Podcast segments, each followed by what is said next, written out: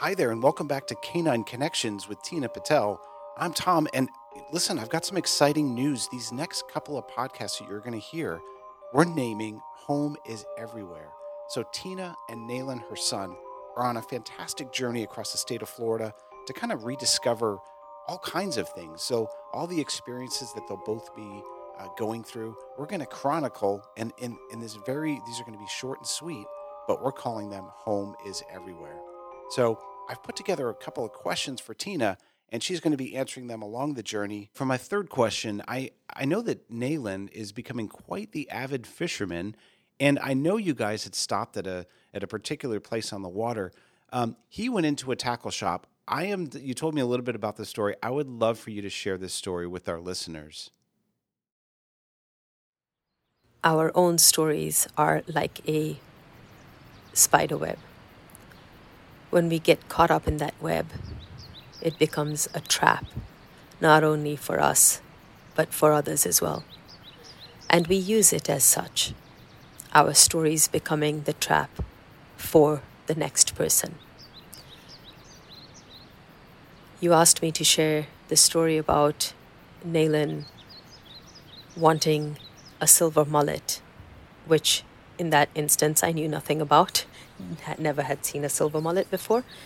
And we were at this place called Monkey Island, a magical um, little spot in um, just a little north of Brooksville near Homosassa Springs. And he is so into fishing. And, uh, you know, Nim and I both have n- no idea where this interest came from and know nothing about it, but are learning as we go and there's a bait shop. And for him, bait shops are the thing, the spot. I mean, any bait shop he sees, he wants to stop at them and he wants to see all the different types of bait that they sell and he wants to ask questions about them and why this bait and uh, so on and so forth.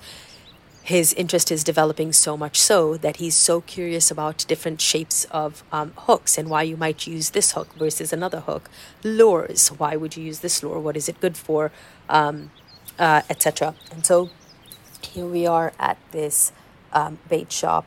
And the first time round, I had gone in there with him. And then we sat down on the pier for lunch, and he had gone to the bait shop again um, with his um, uh, uncle. And I, I think actually Nim, yeah, it, yeah, Nim went with him as well. And he came back and he said, Mom, Dad wouldn't let me buy um, the, a bait that I wanted. And I said, why not? And he said, um, I, I can't remember what the reason was. And so he told me the reason. I said, all right, just wait until dad comes here. Let me ask him why not. So when Nim got caught up, I said, Nim, um, did you say Nayland was not allowed buying the bait? And he said, yeah. I said, why not? And he explained it. And so Nim and I had a conversation about that because I didn't understand the logic behind it. The logic was that um, we don't need that. He wanted a whole fish. We have nowhere to store it, etc., etc. But that's not true. We can find a way to store it. Now, to people who don't know us, it may sound like a disagreement between two parents, and that is not the case at all. It is not how we operate in our household. We are able to have um, such discussions and disagreements and center them around one of us being completely always protective of Nayland's interest, where the other might be very narrow sighted about that. Um, but and and it's absolutely okay and preferred when we are in disagreement because um, because that is more true um, of of human nature, right? And so but how do you work through that disagreement? That's not what this conversation's about. So, so I said, um, Nayland, here's my credit card. Go get the fish. Two things: bring the receipt, and on the receipt, make sure you are able to identify what the total is. So tell me the total and bring the receipt. And um, so we did a little bit of a role play um, scenario and making sure that, you know, he would be, he'd say thank you and um, how much is it, what's the total, that kind of thing. So he went on his own. And my nephew, who was asked to go with him, at first was like, no, I don't want to go. he would only go, who's eh, two years older than Nayland, he would only go if his dad went, right? So, and I was telling both my brother in law and Nim why this is so important. Here is a motivation. And we can use that motivation to get other important behavior. The going into that bait shop and buying that bait is the motivation for us to be able to exercise a degree of independence, the ability to go on your own, to be trusted to go on your own, to get that fish, have a conversation with, with an adult who's probably thinking, Where are your parents? And that's okay. You need to remain confident that you can, there, you know where they are, and you are fine and able to do this on your own and bring back the receipt. So, at first, my nephew was reluctant about it, and just when Nayland started walking off on his own, he built up that courage and said, Okay, I'll go with him. And so Nayland went and um, did his thing, came back, and he's brought this whole. I, I didn't know it was going to be this whole fish, but brought back a frozen silver mullet. And he told me how much it was, and then he gave me the receipt. And he was right um, in, in what the total was. So excited about having this mullet and that this was going to be the bait he needed to have to catch fish because up until then he was not successful in getting anything, catching anything. So shortly after that, we have lunch, we get into the car, and his cooler bag that I brought his lunch in, um, uh, I emptied it out and I said, Nayland, we can put your mullet in here and keep it um, uh, frozen because this is the cooler bag, but we do need ice. So we're in the parking lot, and he said, I can go get ice. I said, Yeah, um, go back to where we were and ask the lady politely, ask that lady, Can I please have some ice? Two cups of ice, please. Um, so he went over, he asked for two cups of ice, he came back, and following him behind him was this man who so this particular area has a little restaurant and then it has a um, like a food truck uh, uh, set up as well where they sell drinks and such fun.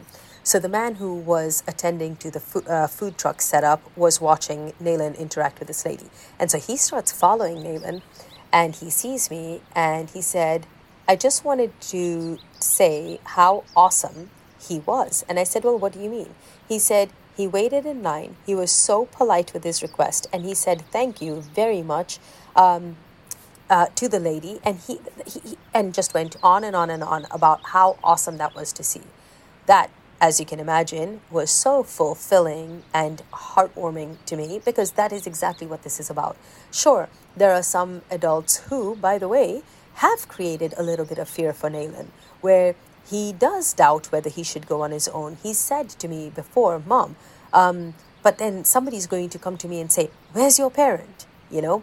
And so we've had to, I've, I've given him many different answers or discussed with him many different answers that he could give them, whichever one suits him well in that moment, um, to ease their nerves. Why might they be concerned?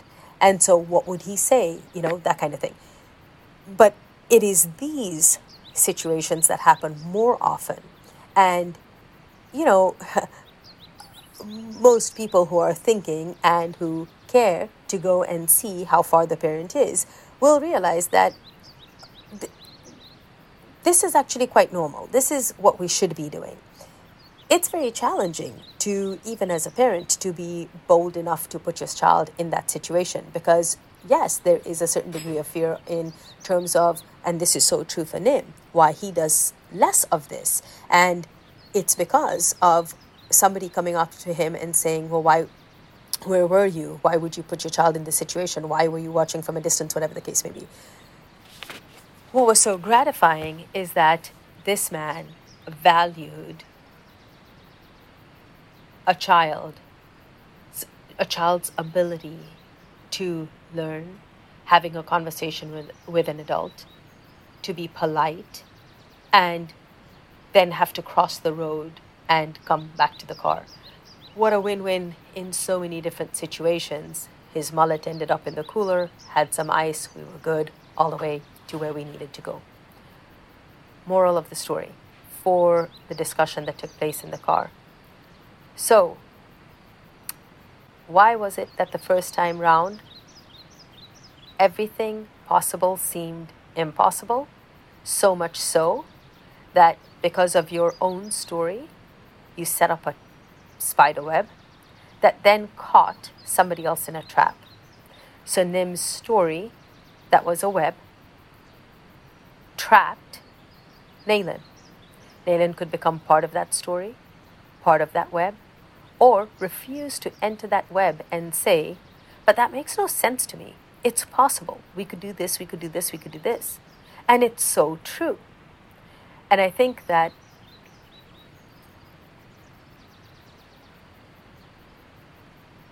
I know in our own household, we see so much of that um, happen amongst us. In our workspace, we see that. I think laying it out on the table and being so transparent in in having a culture, whether it is in your home life or work life, to create space for such delicate conversations where vulnerability, things that others deem as vulnerability, can be discussed so openly and with kindness, with respect to the other person, allows for recognizing how we are the limiting factor. And that to me is so huge about all of life. How am I a limiting factor? whether it is to do with me, whether it is to do with Nim, Nayland, Amber, Rachel, Christine, anyone, any interaction, any relationship. How am I that limiting factor? Because what I can tell you with certainty is I know how to identify that in others and boy, does it tick me off. When I am limited, or my ideas or interests, with any whatever it is that I perceive as limitation, typically I interpret that as negativity. It, for lack of better words, pisses me off. It is a sure way to set me off. I am sure that if I behave that way to somebody else, in particular towards something they are so strongly motivated towards, they must feel the same way. And so, why would we not recognize that children too deserve the freedom of limitation? Freeing them from feeling trapped and constantly get caught up in that web. Somebody else's story. Freeing them from that to create their own.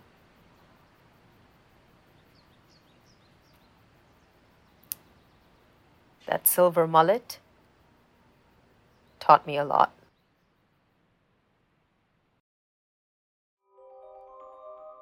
I want to thank you all so very much for listening to Canine Connections. I'd love it if you'd share this podcast with a friend, with a colleague. And hey, remember to subscribe. You can find us on Apple iTunes, Google Play, SoundCloud, or wherever you get your podcasts. Stay tuned for the next one. We've got another great question from Tina. We'll talk to you real soon.